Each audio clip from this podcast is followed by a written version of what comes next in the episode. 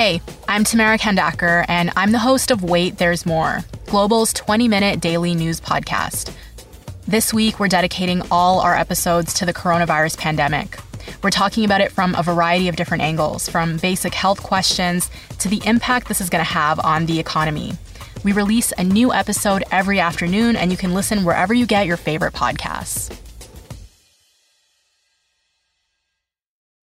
This is the Jon McComb Show on demand. Subscribe now on iTunes. Listen to the show live each weekday morning, 5:30 to 10 on 980 CKNW and through the Radio Player app. Manny Machado finally got his $300 million contract, but it came from an unlikely source.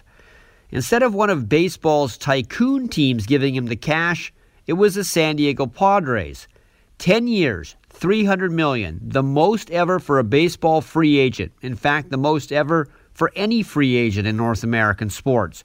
And it came from a team that until recently was always one of the lowest spending clubs in baseball. Now you might think the Padres made this move because they're on the verge of being a contender this year, but they aren't. Machado will be a great player on a below average team. His strength is offense, although he certainly didn't provide a lot of it for the Dodgers in the World Series last year. But he should be getting help soon. The Padres feel their farm system is about to supply a bumper crop of young talent. In fact, many rate San Diego's minor league prospects as the best in baseball. And since Machado was only 26 years old, he should still be very much in his prime when those kids are his teammates. And maybe dishing out a big contract to up San Diego's payroll is a nod to this budgetary stat. Since 1991, only one team has won the World Series while being well below the average payroll, and that was the 2003 Marlins. Every other champion has been close to average, average, or higher.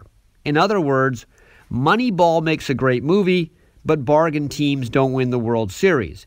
With Machado off the market, the last of the big name available free agents is Bryce Harper. He'll also get at least 300 million, probably more. In fact, he'll be the new owner of the biggest free agent contract ever when he's signed. The Philadelphia Phillies right now are said to be the front runners for him.